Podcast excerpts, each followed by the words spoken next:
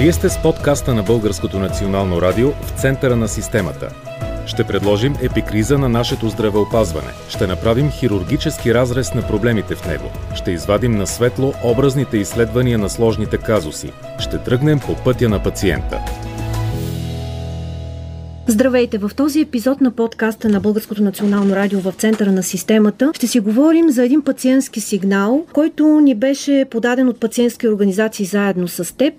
Гости в студиото тук в Българското национално радио са доктор Николай Брънзалов, заместник председател на Българския лекарски съюз, госпожа Пенка Георгиева, председател на пациентски организации заедно с теб, Калина Михайлова, адвокат по медицинско право и Мария Димова, която подава сигнала в сферата на извънболничната помощ. Здравейте! Здравейте на всички! Здравейте! Мария, нека да започнем най-напред с а, теб, защото ти си човека, който ще ни разкаже какво се случва с твоя баща. Здравейте! Баща ми е на 6 месеца от 80-та си година, онкологично болен пациент, има телк 95% инвалидност без придружител. Регулярно посещава личен лекар в София, след като се прехвърли от личния си лекар във Варна, където живее поради заболяването си, тъй като е вдовец, не може сам да полага грижи за себе си. Съответно, аз като единствено дете съм поела тези грижи. Какво се случва при неговия личен лекар? При поредно посещение при личния си лекар, за да получи направление за контролен преглед в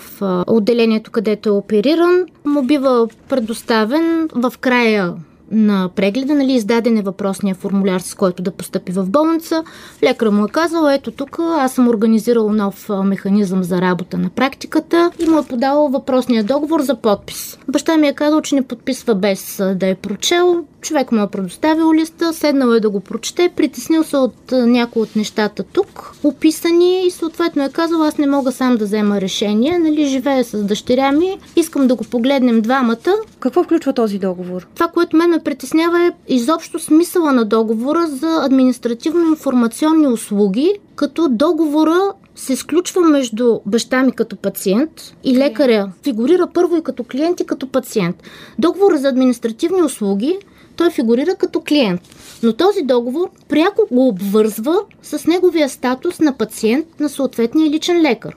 Тук става въпрос че той може да си записва часове в рамките на работното време на лекаря, предварително да си записва часове. Но и до 1 април това беше възможно и сме го правили през платформата SuperDoc.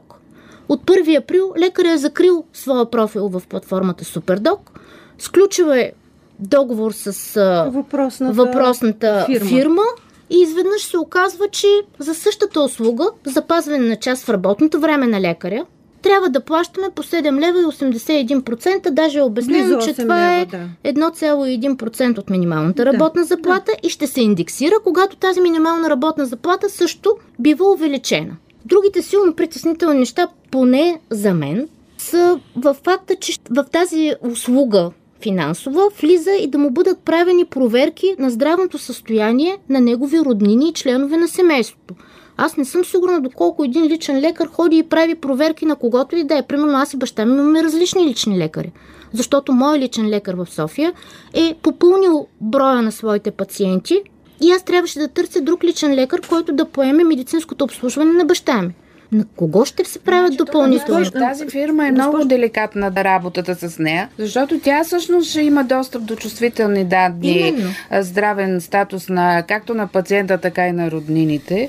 Това не са по всяка вероятност медицински лица, защото аз съм попадала и на други сигнали. Беше не медицинско лице, което ще преценява, ако пациента се е тръгнал, родител ставаше въпрос, така цитиран, ако се е тръгнал от кабинета на лекар и не е разбрал как да разреди антибиотика, това не медицинско лице от фирмата ще му обясни в каква доза и колко да го разрежда. Достъпа на такива фирми до здравния статус и до позволяването да дават здравни съвети, не знам какви граници вече прекрачва. Сега, преди да кажем за това закононарушение, нека да изясним с доктор Брънзалов. Вие предполагам, че сте попадали на подобни договори. В смисъл знаете, може би, за подобни Чул договори, да. които се предлагат на пациентите от страна на техни лични лекари. Този договор, аз ако мога да обобщя все пак за слушателите, представлява като една допълнителна допълнителна за мен услуга и тя, според мен, вие ще кажете, е по желание на пациента дали да я подпише, защото той като здравно осигурен би следвало да не губи останалите си права. Или става дума за нещо друго. Нека да поясни. Първо имате наречената наредба за достъпа, където са описани по всички специалности, това число и за общо практикуващи лекари, пакета дейности, които Националната здравна осигурителна каса ги заплаща. Отделен е въпросът, че в пакета дейности на общо практикуващия лекар има около 180 дейности, които влизат в цената на въпросата капитация, която преди време с вас а, дискутирахме. Колко е редно това е тема за дълъг разговор. От тук нататък, както е упоменато в НРД, точно какви са взаимоотношенията между лекар, пациент относно работата им чрез Националния здравноосигурителен фонд КАС. От тук нататък всички допълнителни договори, които се разписват, той бащата на госпожата предполагам, че той си има надлежно упоменат документ, който е спуснат от формуляра от Национална здравно осигурителна каса или съответния софтуер, който той е разписал. Това е единственият документ, в който този вид взаимоотношения могат да бъдат в действие. Не говоря за подписа под амбулаторния ли. Договора между пациента и лекара, общо практикуващия лекар, се нарича форма за постоянен или първоначален или за временен избор на общо практикуващ лекар. А този договор сега Този договор от тук нататък може да се пише в този договор. Всички хора могат да си влизат в различни, може би юристи ще му пояснят. Във всяка вид тип договорни отношения. Аз качеството си на заместник председател на Българския лекарски съюз не мога да тълкувам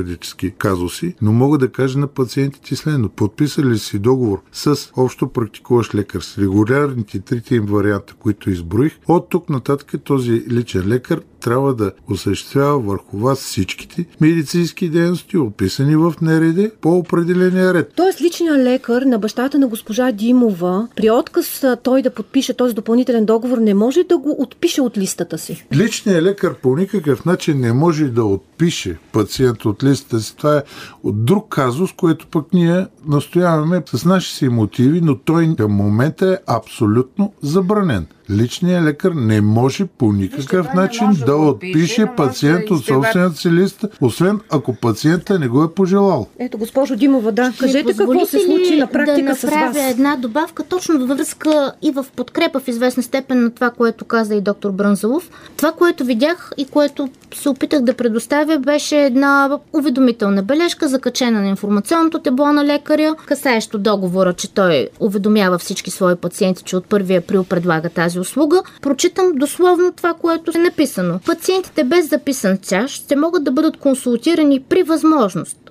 което може да наложи изчакване на предварително записаните за преглед или дори на следващия ден според причината за посещението. Изключения правят неотложни състояния, потвърдени от медицински специалист възоснова на извършен триаж. Той в момента е да. така. Лекаря на вашия баща, след като вие не подписахте този договор, баща ви не го е подписал. Не, не го е подписал. Така, спряли да го преглежда? Не е ходил с Лекаря няма как да се откаже от пациента. Да. Той обаче може да издевателства над него. И това изречение трябва да се обърне вниманието, което госпожа Димова прочете, пациент, който не е платил 7,81, ще изчаква или ще бъде пратен на другия ден, ще почне да му отказва направления, ще почне по някакъв друг начин. Тези ще бъдат привилегировани, които плащат, а другите ще бъдат в девета глуха. Нещо, което ми направи впечатление след като Пенка Георгиева и Мария Димова се свързаха с мен, на сайта на тази въпросна организация, която предоставя тази услуга, е написано, че от 1 април въпросната фирма прекратява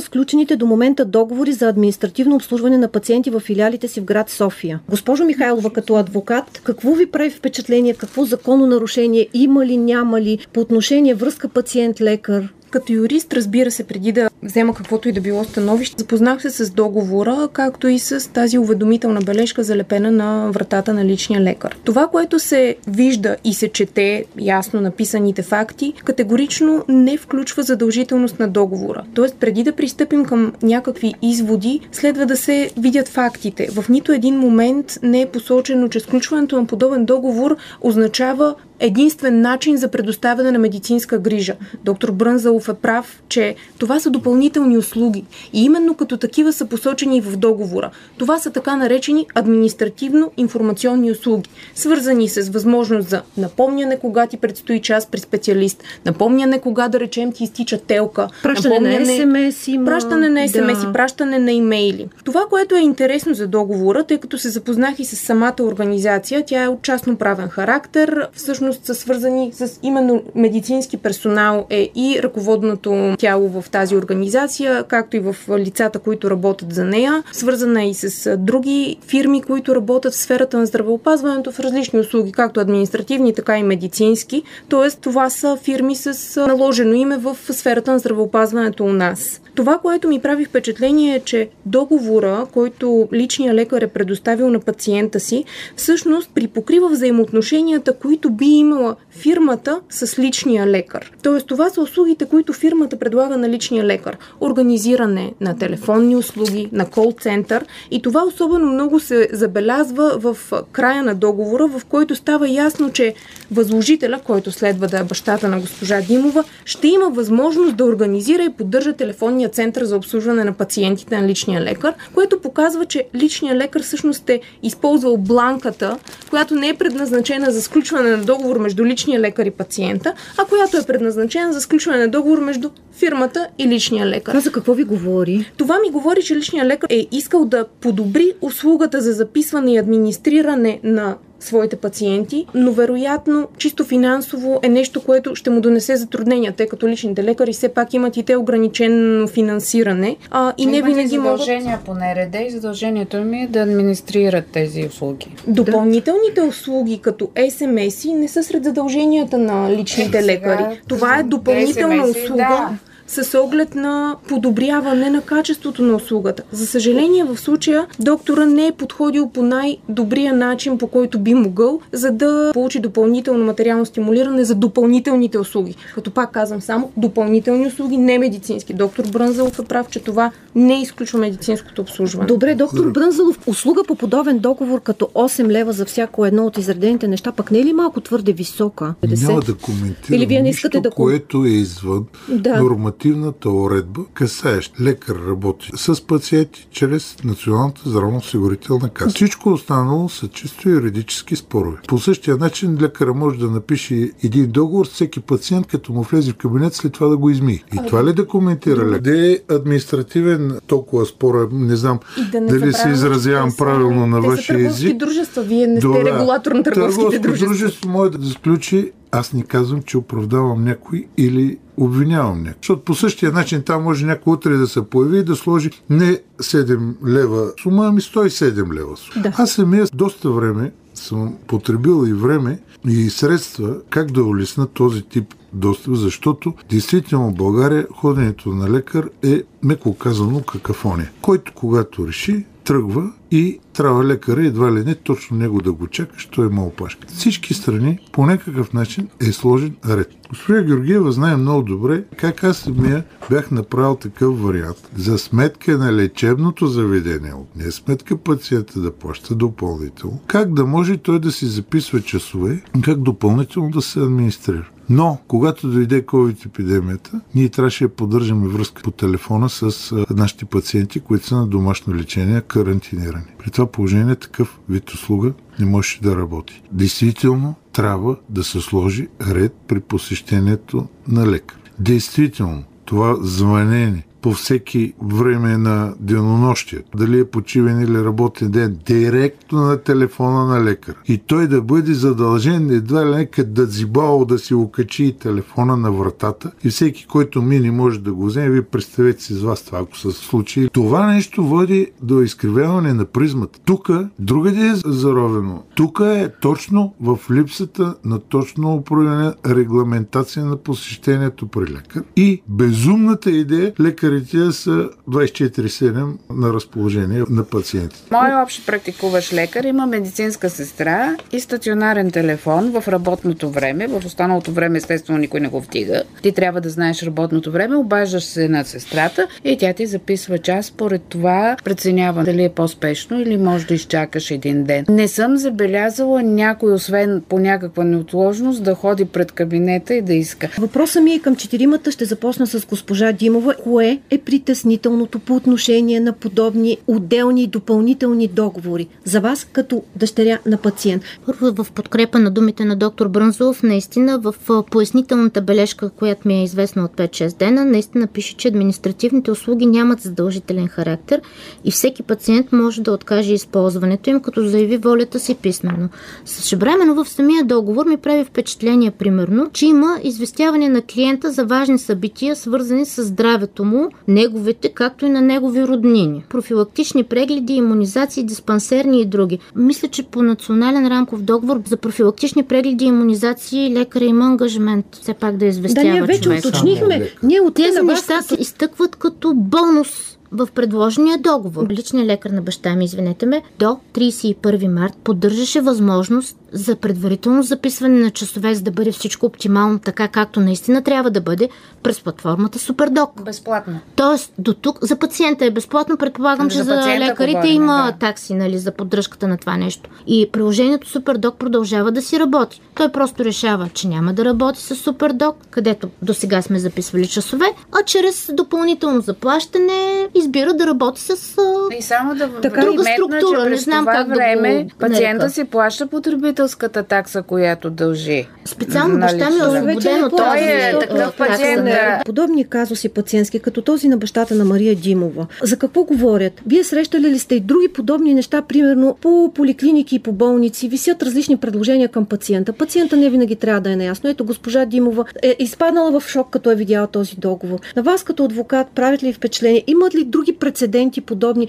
и подобни практики, като този казус, към кого трябва да намерят своето разрешение? Отговорът категорично не е изцяло юридически и категорично няма да бъде кратък. Всички пробойни в системата водят до търсене на допълнително финансиране на всяко едно лечебно заведение, било то и практика на общо практикуващ лекар. Именно това сочи и този договор. Лекарят иска да организира по-добре работата си, но видимо не може да финансира това. Затова най-лесният начин е това да натовари с допълнително заплащане пациенти. Виждаме доплащане и в болнични лечебни заведения за различен тип административни услуги, както и за вземане на копия от документ, за вземане на копия от магнитен носител. Виждаме всякакъв начин на въвеждане на допълнително таксуване. Затова всъщност и в някои от подзаконовите нормативни актове, заради многократните допълнителни такси, бяха въведени изрични ограничения какви всъщност допълнителни средства могат да бъдат събирани и че не може да бъде таксувано допълнително пациента за медицинските услуги. Това индикира този договор. Недостига на финансиране на лечебни заведения и на лекари. Голям проблем би било, ако този договор е задължителен. Проблем би било, ако госпожа Димова или нейния баща не може да осигури необходимия му медицински преглед или достъпа до общо практикуващия лекар. На този етап нямаме информация това да е така. Госпожа Димова каза, че в този период от време не са посещавали общо практикуващия лекар и не знаят неговото отношение дали е по-различно. Дали ще доведе до отказ от издаване на необходим документ, направление за хоспитализация или пък за посещение при специалист. И не може да кажем дали това влече някаква негативна последица за бащата на госпожа Димова към този момент. Със сигурност обаче размяната на подобен тип договори между общо практикуващ лекар и пациент създава едно недоверие и едно съмнение у пациента. Защо стигаме до това? Аз съм здравно осигурен, заплащам еди си какъв процент от моето възнаграждение, да речем като млад работещ човек. Защо трябва да стигам до това? Защо няма това администриране, не е поето, не е предвидено, не е по някакъв начин включено в НРД, ако щеш, или пък в друг тип а, допълнителни подзаконови нормативни актове. Ето това води този договор. Поредното разклащане на доверието на пациентите към лекарите. Госпожо Георгиева, Аз бих задала въпроса. Този случай се разшумява тук от две седмици или повече и никаква реакция от страна на Министерство на и вие здравеопазването. като пациентска организация в тази посока имате имате ли други сигнали, като този на госпожа Димова? Да, имам, но нямам да. договор. Но да. в интерес на истината, онзи ден получих сигнал за нов случай, различен от тази фирма и става въпрос за един приближен на Министерство на здравопазването човек с такава фирма, но нека да взема документите и тогава ще мога да говоря. Ако може да обобщите в края, доктор Брънзалов, при получаването на подобни договори, каквито е получил бащата на госпожа Мария Димова, как би следвало да реагира един здравно осигурен пациент? Той реагирал много правилно. Човек се е затруднил, видял е някакъв нов договор, ще помисли и нещата след това се намират от само себе си отговор. Тук, конкретният случай, не е доверието към лекарите е нарушено, според мен е нарушено доверието към лекарят, който предоставя такъв договор, а не към цялото ни съсловие. При това положение пациента има няколко хода. Първо е да си търси правата чрез юрист. Второ да сигнализира институциите, а най-малкото да си смени, е лекар, защото тук е загубено доверието. Аз а, никакъв случай не бих адмирирал допълнителни заплащания по този начин, който е написан в този договор, но това е мое лично мнение. Как седят нещата от административна гледна точка, от правна гледна точка, аз едва ли съм човека, който мога да ви да дам правилно. Напротив, аз съм се мъчил. До този момент различни други механизми, за които ние действително да направим синхрона с посещенията на лекаря. Знаете, за диспансерното наблюдение има периодичност, която трябва да се и спазва. и основно е не се спазва. Не по вина на лекаря. Той не случайно е написал там. Ние ще ви напомняме, че след 3 месеца трябва да дойдеш да ти видим гликирания хемоглобин, ако си диабетик. Защото най-редовно аз не ги вземам по каса, няма какво вземам, отивам и си ги плащам и ми дойде с 11 кликиран хемоглобин. Това е действително, нека да бъдем коректни. Допълнителна грижа не е написана в наред. Много ти моля, идвай редовно на прегледи, за да наблюдавам твоето здраве. Нека да бъдем коректни. Това са имали предвид колегите. А там за роднините наистина не ми стана. Ясно признавам да, си. Явно е някакъв паразитен текст, де си върви. Като юрист ще призова всеки един, независимо дали в качеството на пациент или пък на близък на пациент, четете документите, които ви биват предоставени. Договори, бланки, уведомителни текстове, писма. Просто четете и бъдете на штрек за вашите права, но и за вашите задължения. Госпожо Димова, как ще подходите от тук на сетне в заключение? Аз мисля, че бях ясна, защото аз съм вече лишена от възможността да запиша предварително час. Както подчертавам, съм го правила до сега.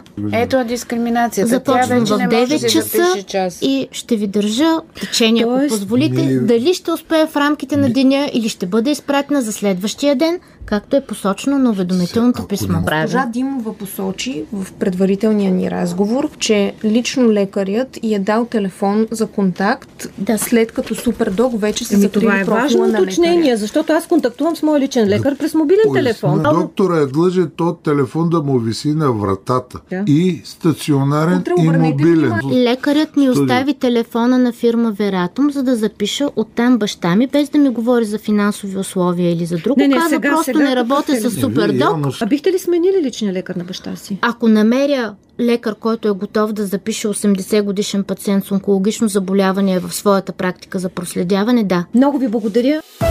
Вие бяхте с подкаста на Българското национално радио в центъра на системата.